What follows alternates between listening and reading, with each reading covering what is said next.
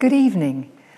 Tonight I'm going to talk very much about something which perhaps as an environmental group or interested parties in nature, you never thought you'd be listening to. It's all about banking, about finance, and so on. But what I hope at the end of this lecture, in 50 minutes' time, you'll understand why we need to start asking questions about our financial systems.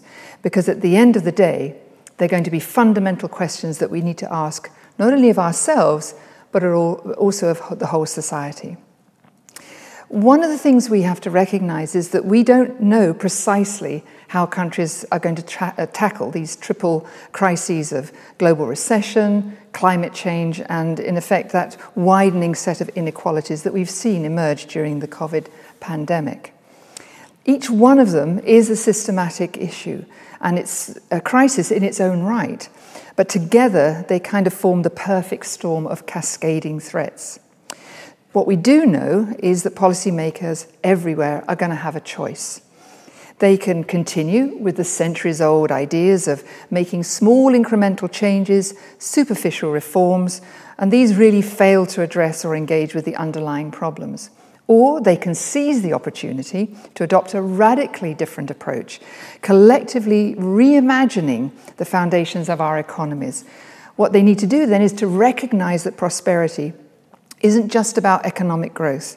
It's also about ensuring that people are living prosperous, fulfilling lives, and that at the same time we are investing in the sustainable health of our planet.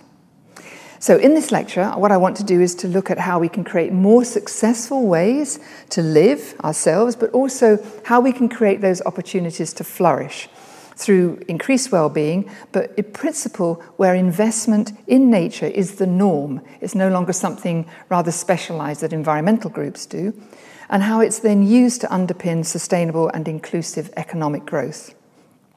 Some of the outcomes that we should be interested in when we're reading the newspapers and literally kind of engaging online with people is things like biodiversity net gain, natural prosperity and resilient places, a just transition to net zero, not just about getting to net zero for emissions, but doing it in a just way, and inclusive economies, whether they're green or blue.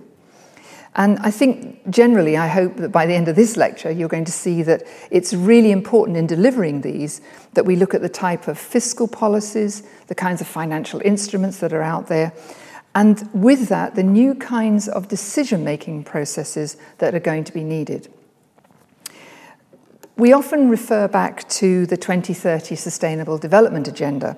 It was decided in 2015, and it was called The Future We Want. Little did we know, of course, that 5 years later we would have a very, very stark decision put before us. What was clear, though, at that time was that climate change, biodiversity loss, and social inequality all needed to be addressed urgently.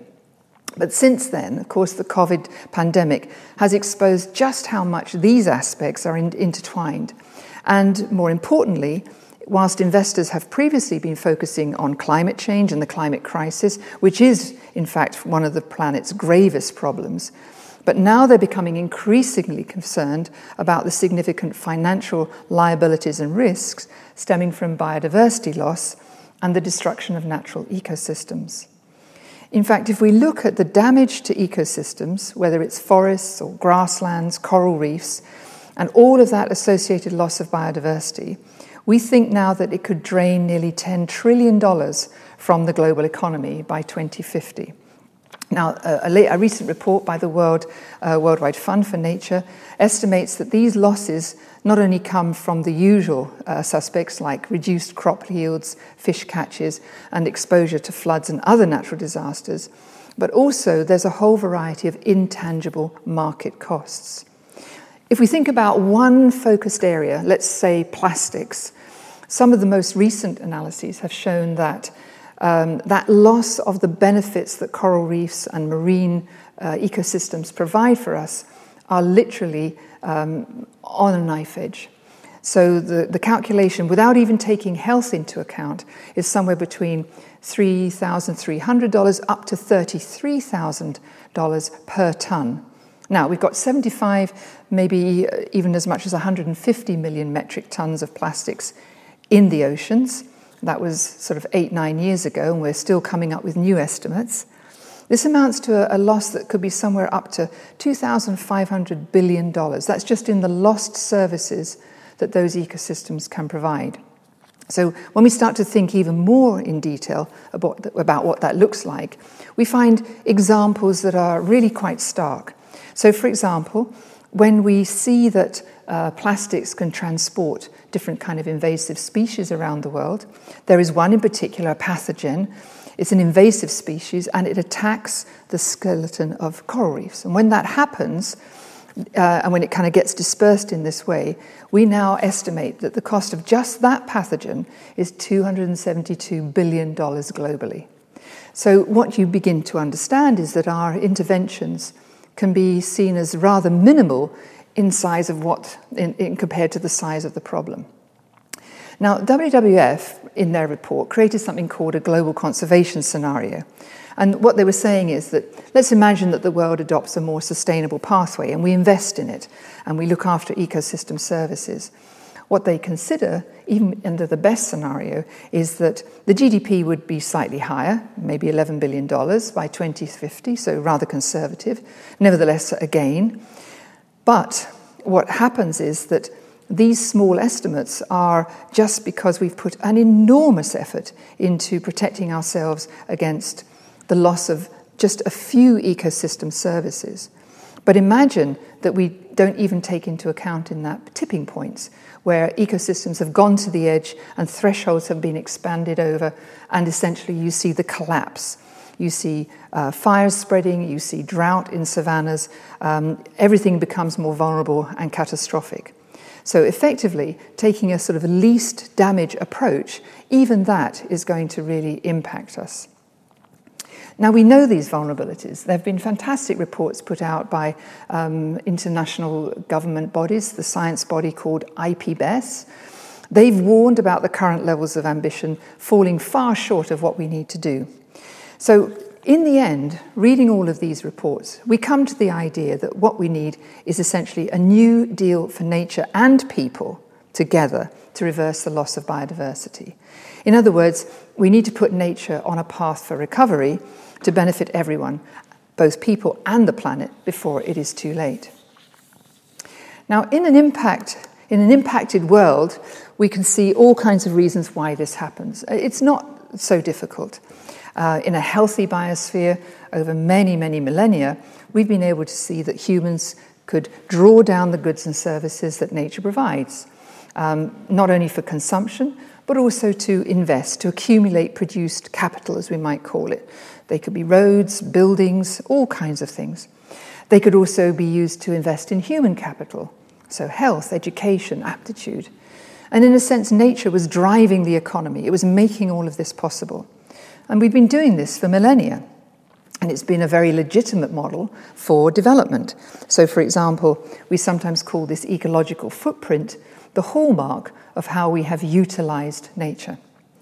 However, as you can see in this little diagram, if you get it wrong, and essentially that balance is incorrect, then you very quickly run into trouble. So we're in a very different situation now. In other words, demand, measured as the human population, and our activity per capita, even if you do, and divided by efficiency, that's in other words how nature is converted into something rather crude like the gross domestic product, and how it gets transformed by waste, is larger than supply, and that's where we are today.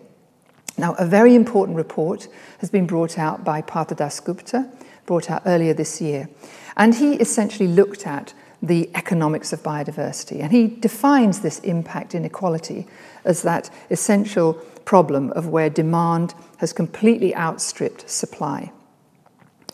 And it stands in very stark contrast to how we've been working in the past, which is somehow that technology advances would respond and we would actually be able to overcome some of that shortfall.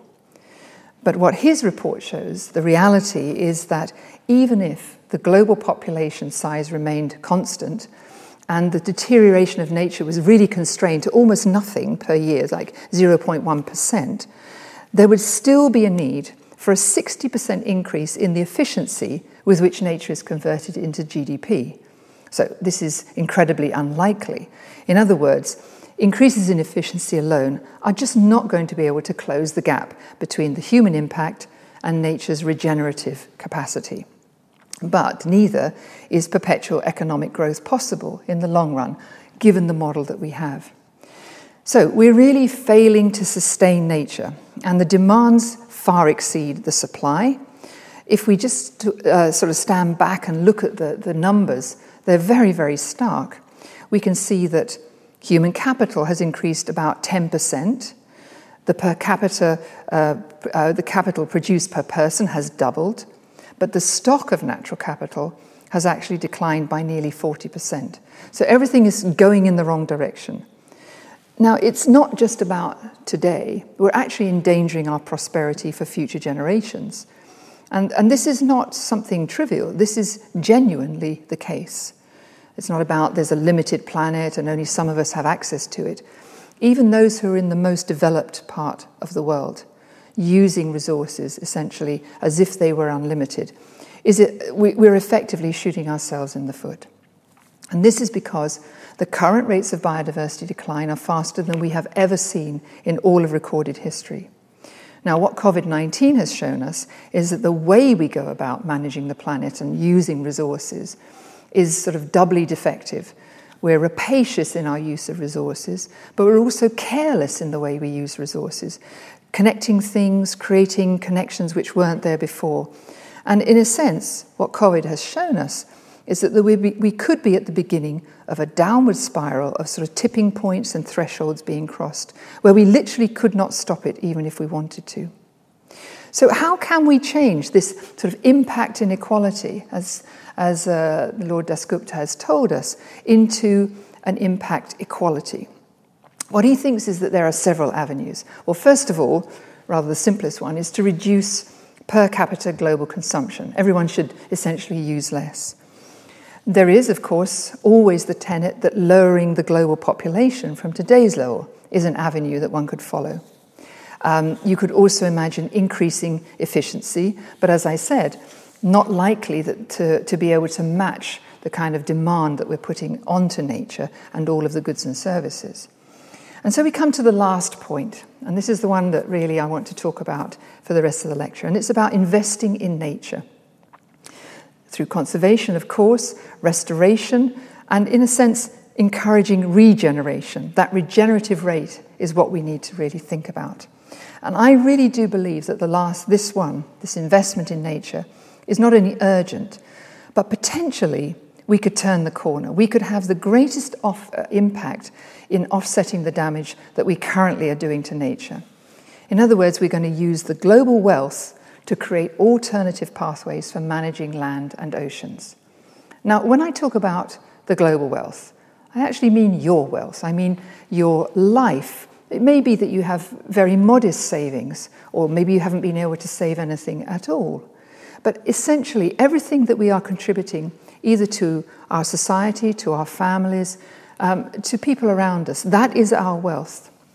And imagine that we use the power of that wealth when it comes, let's say, from pension funds or wherever, but we use that to drive a deeper understanding across the whole of society that investing in nature is essentially akin to investing in ourselves, because that is really what it is. It's ourselves today and our future selves.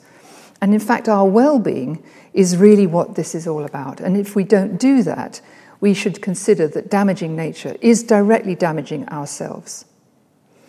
So how do we do that? Well, fortunately, there are some moves afoot. But we need to pay attention to what they are, because they're not easy. They're really complicated.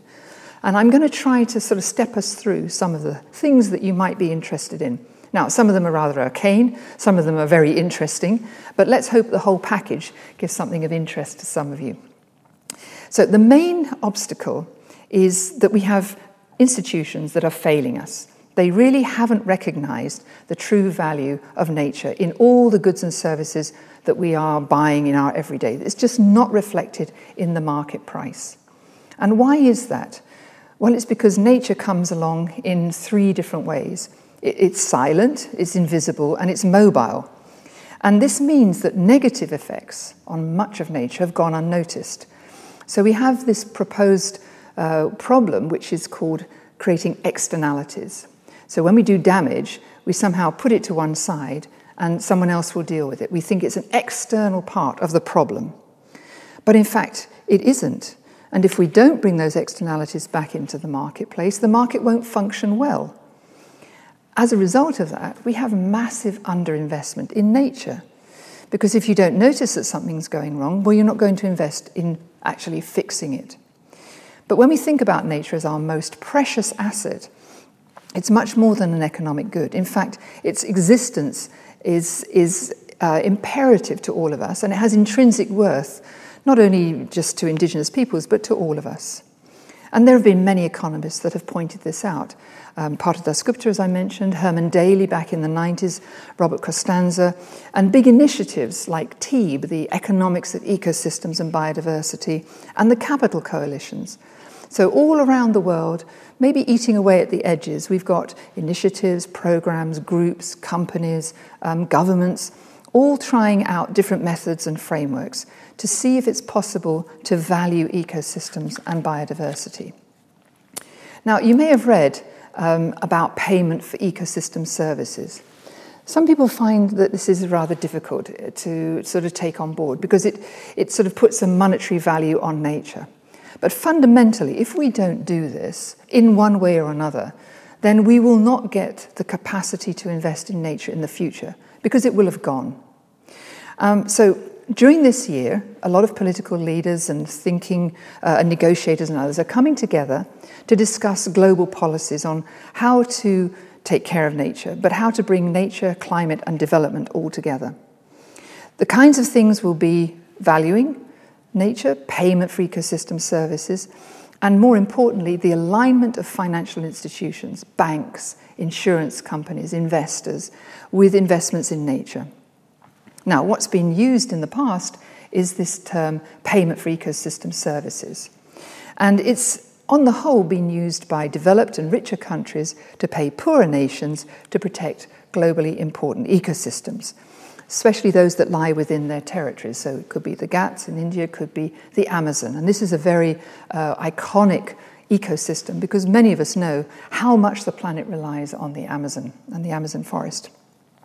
So this track record has been there, and it's been dressed up in different ways. It could be a direct development payment. It could be to secure carbon sinks, to finance sustainable development, to deal with climate change. So a whole variety of reasons as to why different countries, rich countries, have invested.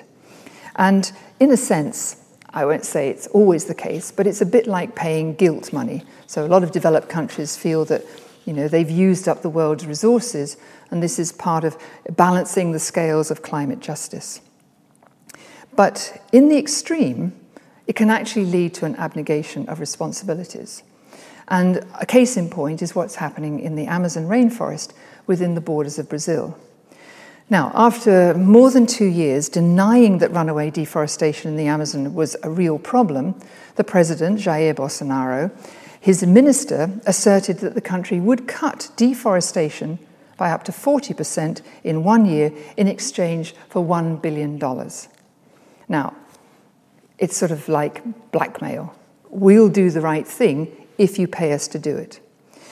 But in the country, Brazilian legislators, governors, and civil society groups point out that there are a number of reasons to be wary about negotiating in this way because, for one thing, the administration is hostile and it's purportedly and absolutely clearly written out and in many statements. It's hostile to conservation efforts. So when the previous president was joining the Paris Climate Agreement, Brazil committed itself to ending illegal deforestation by 2030. But the current administration gave a tacit promise to relax enforcement of all that strict environmental legislation. And deforestation now is at its highest rate since 2008. In other words, when we see the case presented for Brazil, it's as it was almost half a decade ago. So it's not clear, in a sense, how money can help accomplish this complete shift and volte face. In fact, the Norwegian minister stated publicly that decreasing deforestation in the short term is a matter of political will, not a lack of advance funding and financing. So why do I think it's worth saying it? Well, it's because Norway has poured more than $1.2 billion into the Amazon Fund, which pays Brazil to protect the rainforest. So it knows better than any that Brazil has the technical ability, has the institutions to rein in deforestation if it wants to. INPE is a very famous space research centre, and it has the best tools in the world to monitor what is happening on the ground.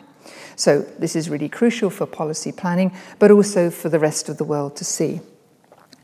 In 2006, this same agency was able to define a whole area, about 150 million acres, that were going to be put to one side. It's like the size of France.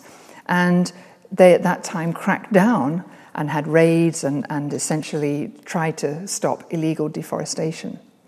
But since then, all of that has gone by the board. So we know that there is a big difference between the capacity and the will, and that money sometimes doesn't do it.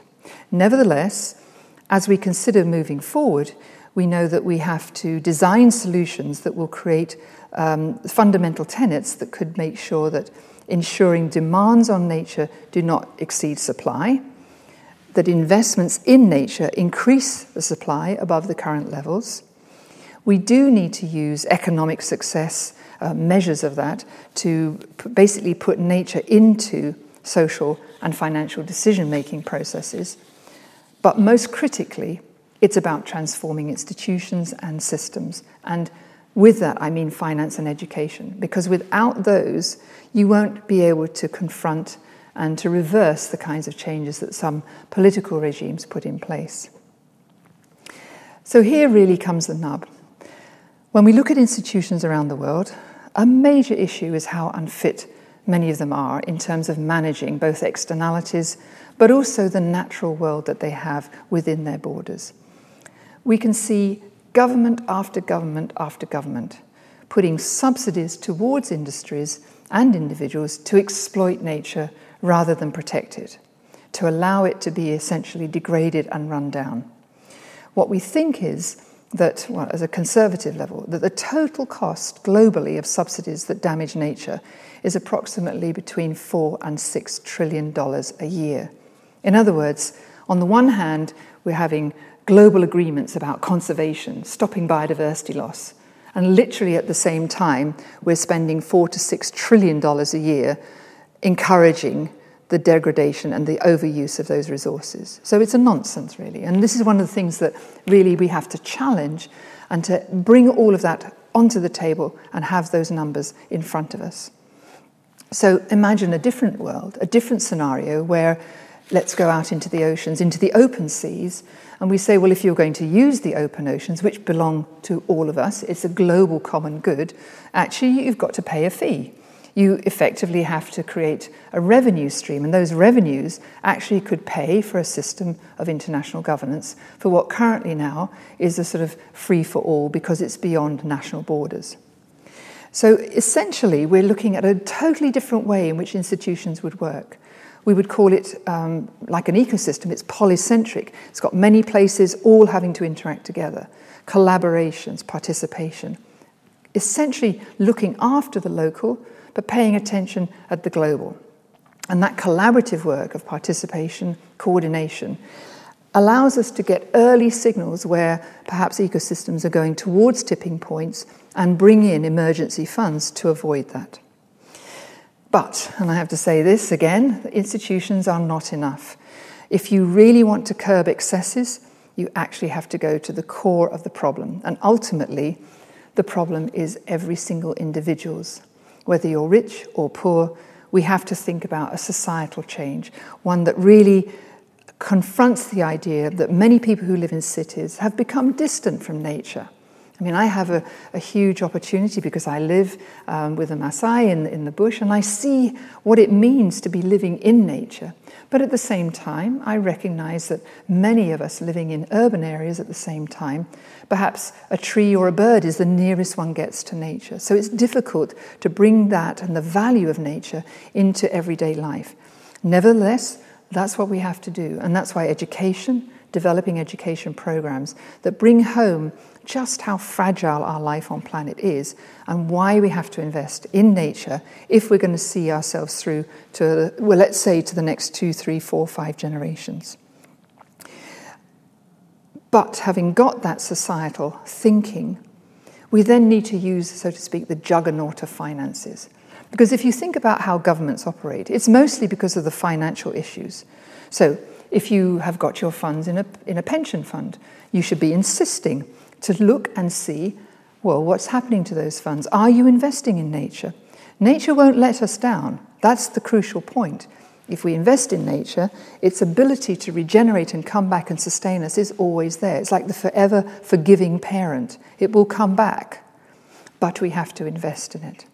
And so when we're thinking about going forward from a simple scheme like just paying for an ecosystem service, we need to think about a totally different financial strategy, a green financial strategy which has got planning and future strategies for humankind at its core.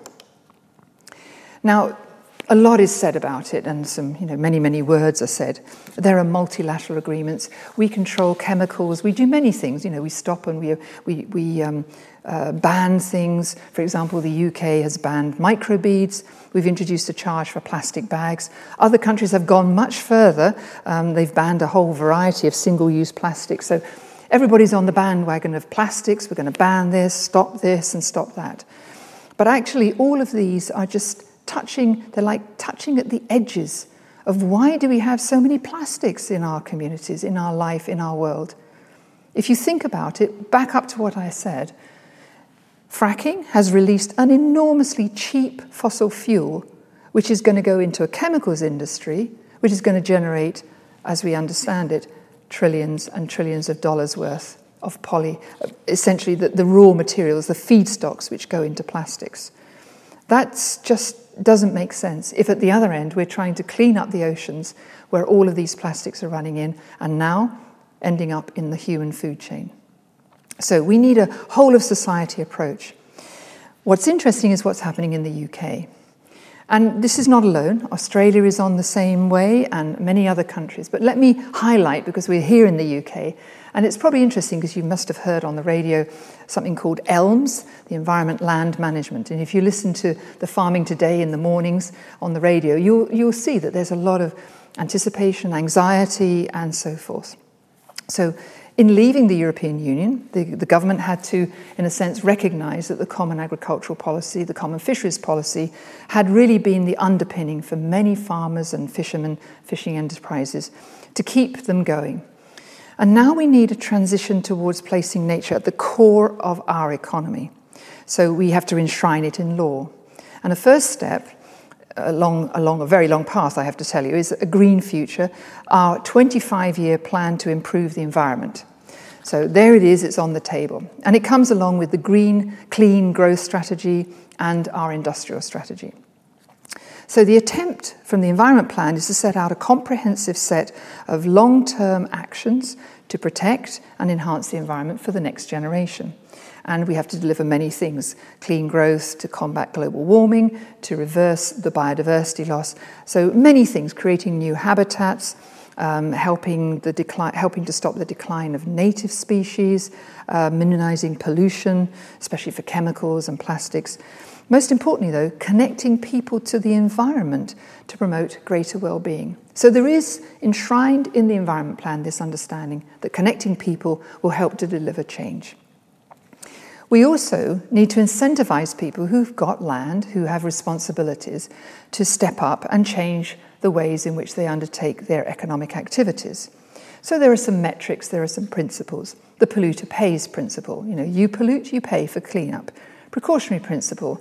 We don't quite know enough. We're going to keep on investigating, but until we know better, we're going to stop doing something. Or environmental net gain. In other words, an overall positive picture. The problem is that right now we don't have any principles governing the valuation and this payment for public goods. But we need it. So we need to understand how to create the financial instruments that will allow us to balance the public goods and private benefit. Now, farmers have really sort of had to step up. We have three schemes, and they're going to reward good environmental land management. So the first one is sustainable farming incentives, local nature recovery, and landscape recovery. The local one, of course, is very much around local initiatives, local priorities, a lot of collaboration between farmers working in the local environment. That gets launched in 2024. Landscape recovery, slightly bigger scale. So here we're looking at how ecosystems are operating, long-term projects, restoring wildlife, wilder landscapes, and so on. Again, large-scale tree planting, recovering peatlands and salt marshes. So this is really investing in nature. Now, the sums of money are way too small. Nevertheless, there is a legal basis upon which this work can be done. That, again, starts in 2024. More immediately, though, is, of course, we have to help farmers make the transition between where they were under the European system and where they are today. So the farmers are now fully engaged in trying to figure this out with DEFRA. This is the department in the United Kingdom that deals with farming and agriculture. So the incentive scheme has got lots of pilots. We've got 2,000 farmers engaged in these live tests and trials looking at, is it a good idea to have a plan? Number one, well, 85% of the farmers agree it's a good idea to have a plan. But there's no consensus on how you certify it, how you balance the practicality of delivering public goods with food production and business profitability. So again, it's where does the value lie? Who's going to pay for those public services? How do we invest in nature if the very groups who are going to have to manage it are not going to be properly monetized? So how are they going to be rewarded? There's also a big problem, which is all of this in our world needs to be monitored. We need to gather evidence. So it's all very well saying, you know, I'm going to take on a commitment to do X, Y, and Z. But if you can't go back and prove that you've done it, well, even those of us who are very positive and think about this as a great opportunity would actually like to see that the outcomes are really being met. And what farmers and many landowners would say that in the past, the payment process was very much income foregone plus costs. But the problem is it doesn't really provide a really good incentive for farmers to join a scheme. So we have to think about very different ways of incentivizing them. And so all these tests and trials which are going on are really trying to think of the best way. Right now they're thinking about some deferred payment based on an outcome. And to give you some idea, we had something called a countryside stewardship scheme. The payment ranges were rather low. So, for example, if a farmer was planting out a hay meadow, they might be paid just over £300 per hectare. Farmers today are saying that to achieve what the real outcome is, it may have to go up to £650 per hectare. So, in other words, a proper valuation of what that will do for the whole of society. Similarly, trees. Under the previous schemes, maybe it was £8.50 per tree. A farmer's saying, well, actually, we need somewhere between £100 and £250 per tree because it's not just about planting it. You've got to go and take care of it. You've got to make sure it's alive, make sure the deer don't eat it, and many other things. So these are all really live issues, and they're fascinating if we really want to make our contribution clear that we're going to invest in nature, we trust people to do it, but actually we want to take care that we're getting the right outcomes for the money that we're spending.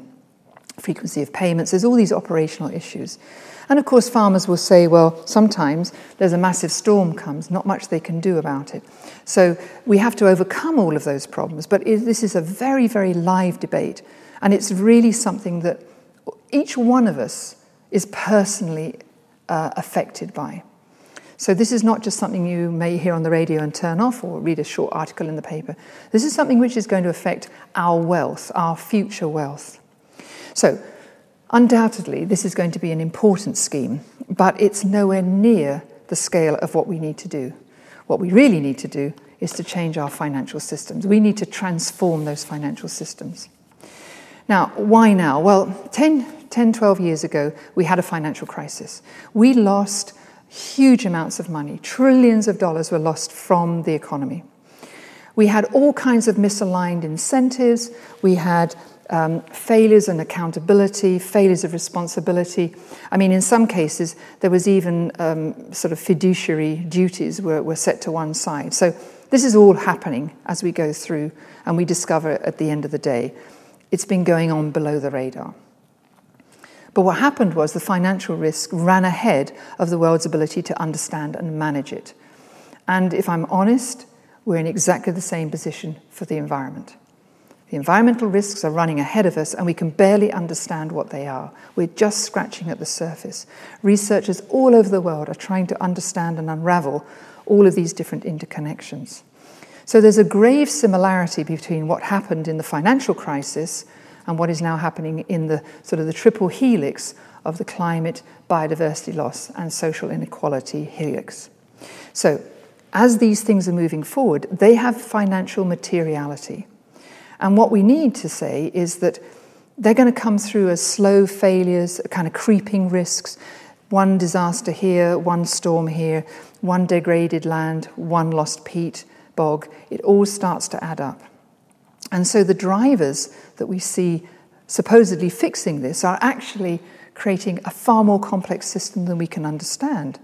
So on one hand, we have a lot of regulations. We had a Habitats Directive. We've got all kinds of UK legislation and regulations on the books. But at the same time, we've got increasing disruptions in supply chains. We saw that happening during COVID, but it can happen again and again. And then we've got a lot of agitation in the world. We've got increased media attention. People are active. There's heightened sensitivities about consumers, what they can get hold of, and so on. And very unfortunately, when you look at the financial flows that are being affected by all these different interactions, if you add it all up, literally the amount of money being invested in making sure that those natural assets are being taken care of is dwarfed by the subsidies and by all those other financial flows that are harming nature. So why now? Well, it's now or never, to be honest. So the left is about the financial crisis, what happened. But what we're seeing is that gradually people are putting their hands up. You know, actually nature needs to be paid attention. I want to vote for nature. I really want to take care of the planet Earth. Not because I'm a greenie or because I'm a conservationist, but actually I realise that my future is going to hang on this. This is really important.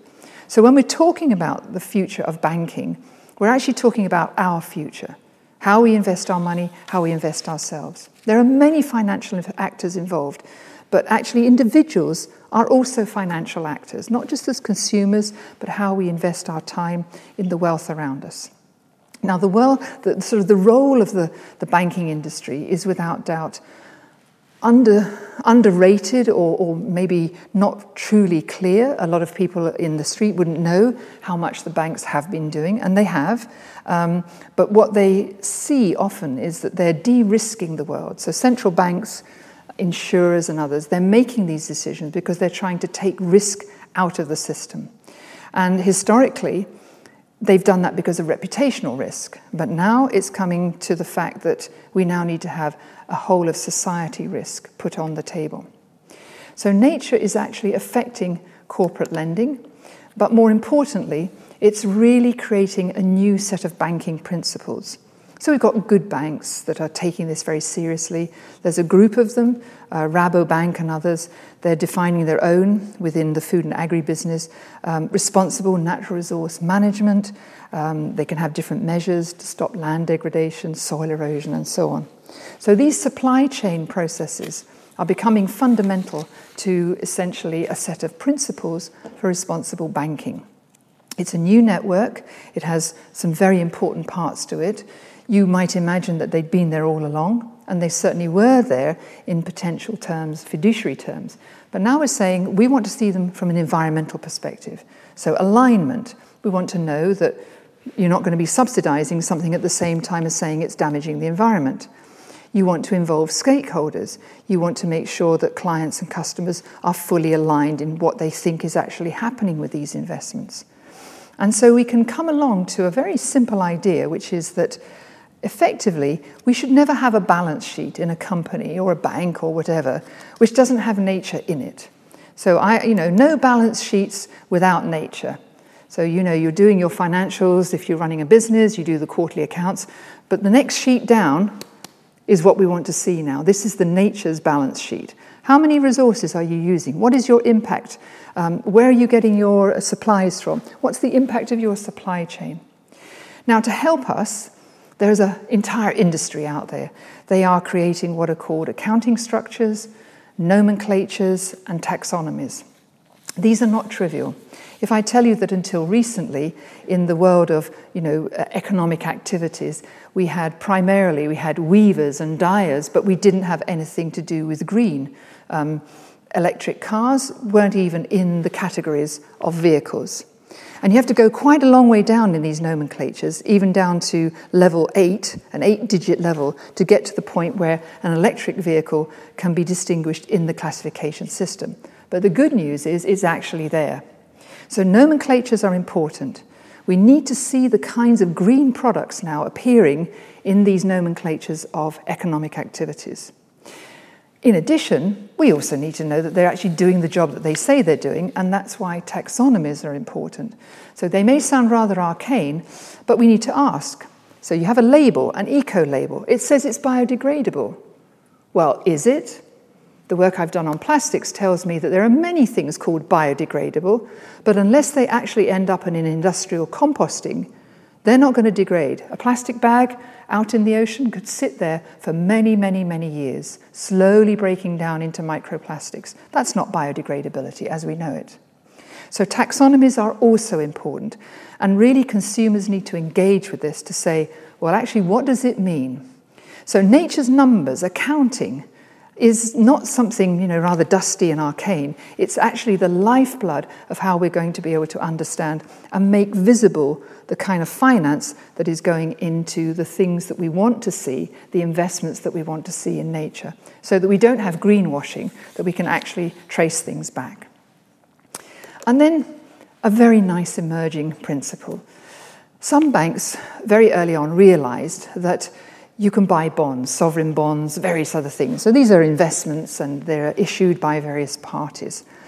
One or two banks, the European Bank for Reconstruction and Development in particular, was a pioneer. They had social bonds and they were quite well accepted. So in other words, a project that does good on the ground socially. But then they brought out a green bond. And what these really point to is that when you say that you're going to have a green bond, it puts a lot of principles that promote the integrity into the marketplace. So there are guidelines around transparency, disclosure, all the things that I mentioned before about the banking principles.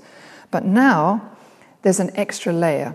So when you are in the bond market, the green bond market, the use of the proceeds is now controlled. In other words, those proceeds need to be aligned with investments that are green.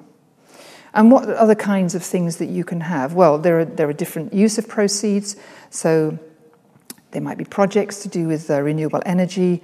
They might have all kinds of direct good, pollution prevention, environmentally sustainable management of living resources, biodiversity improvements, clean transportation, and so forth.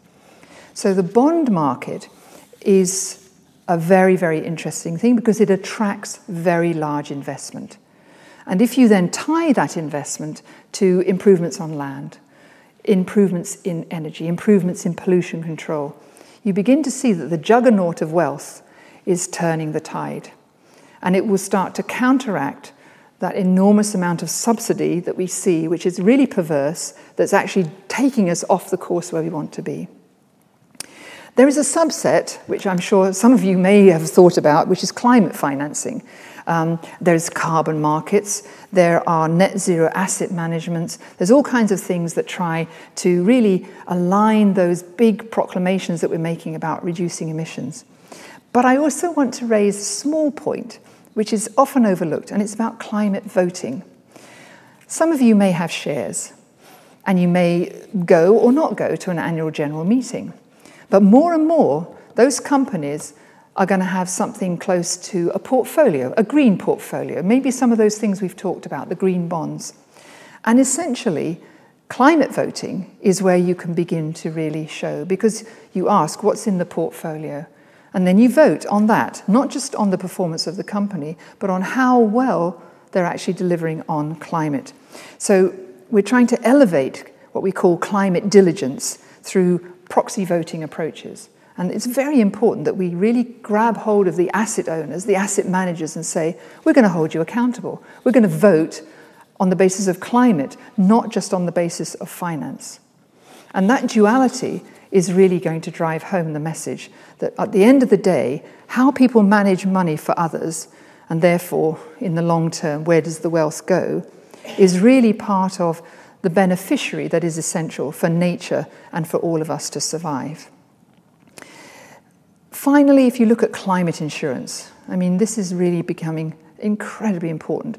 There's nearly $30 trillion of assets under management and a huge amount of volume of money moving around in the insurance industry. So this is not a trivial industry. And again, the leading insurers are really beginning to understand that when they have a net zero insurance alliance coming together, they need to have principles about what they're doing and why they're doing.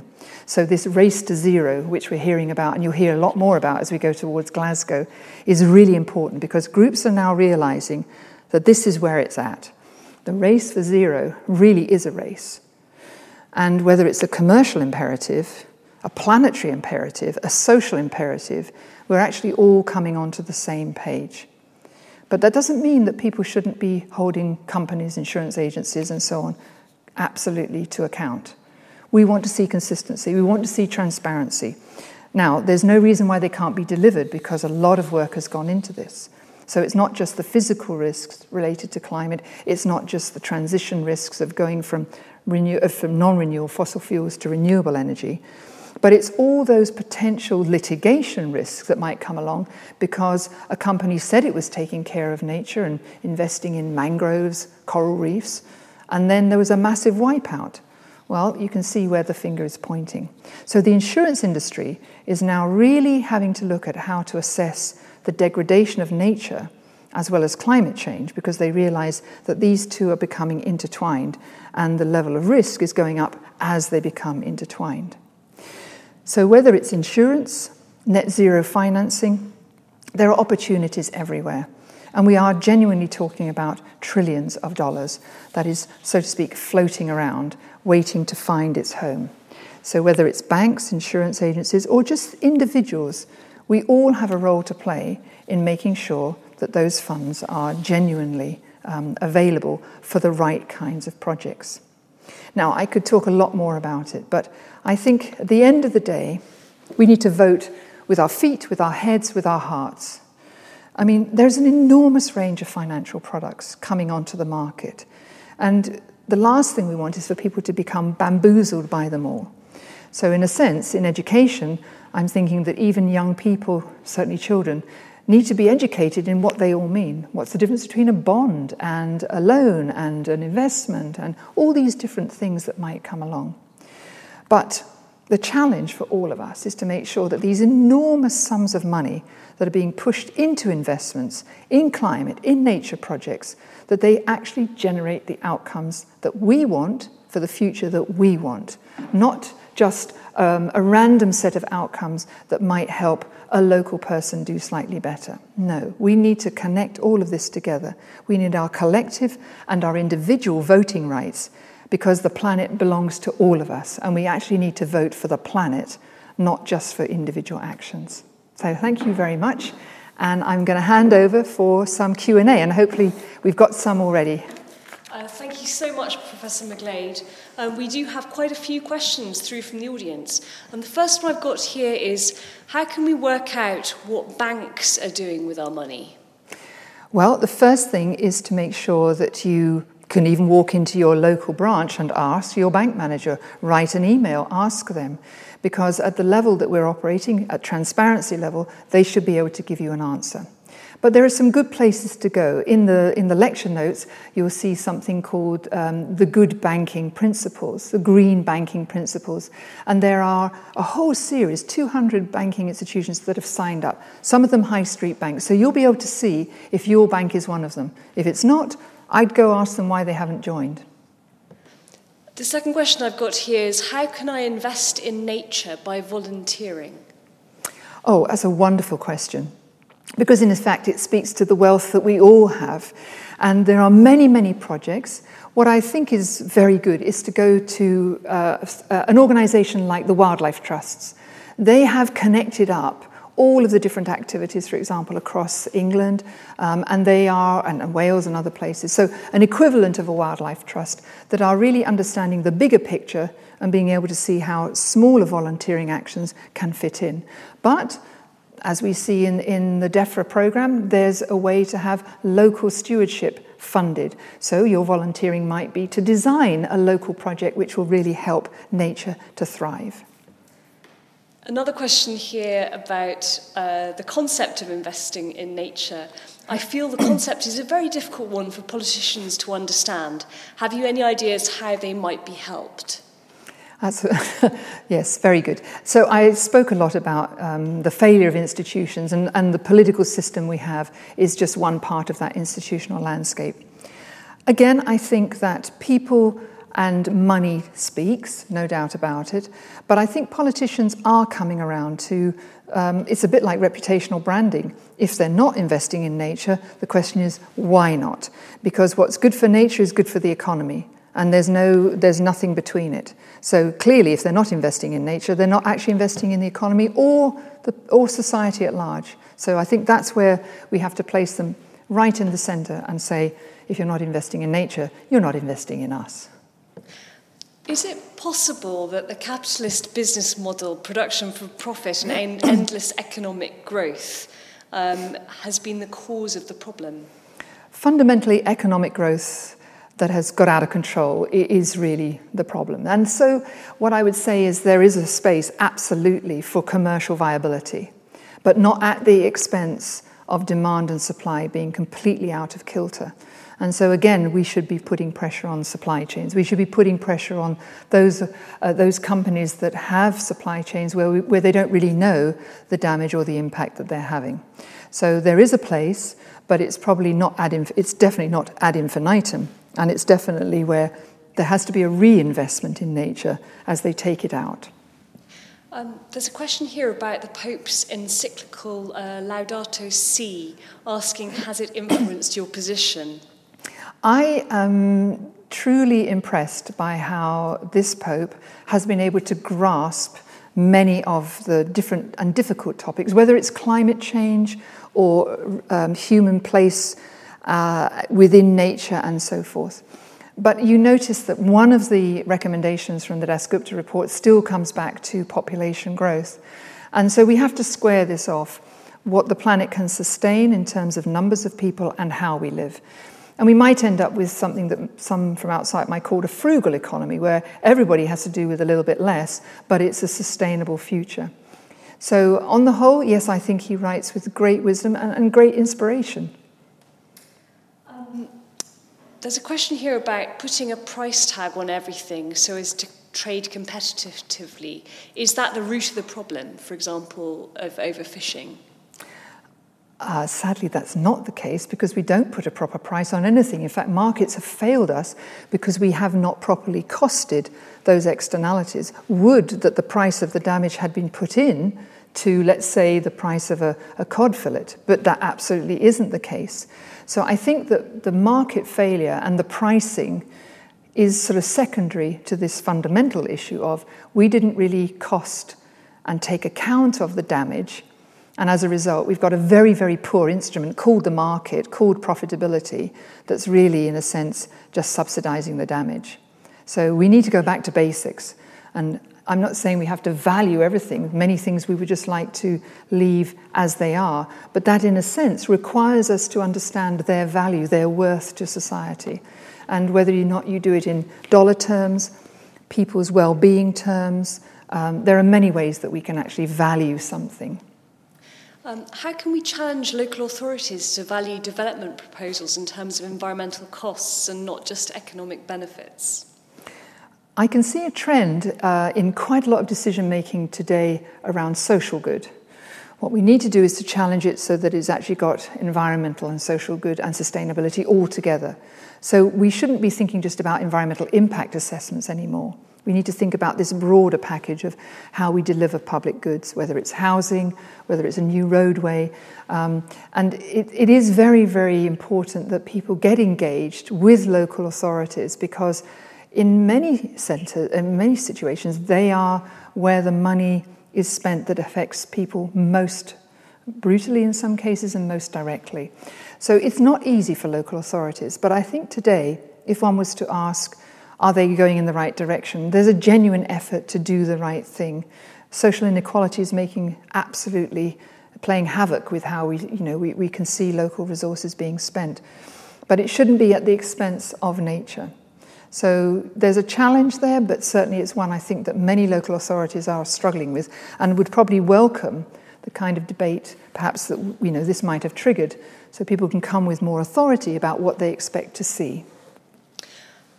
I've got a question here about models. What models can we use to evaluate cost? How can we improve whole life cost analysis, for example?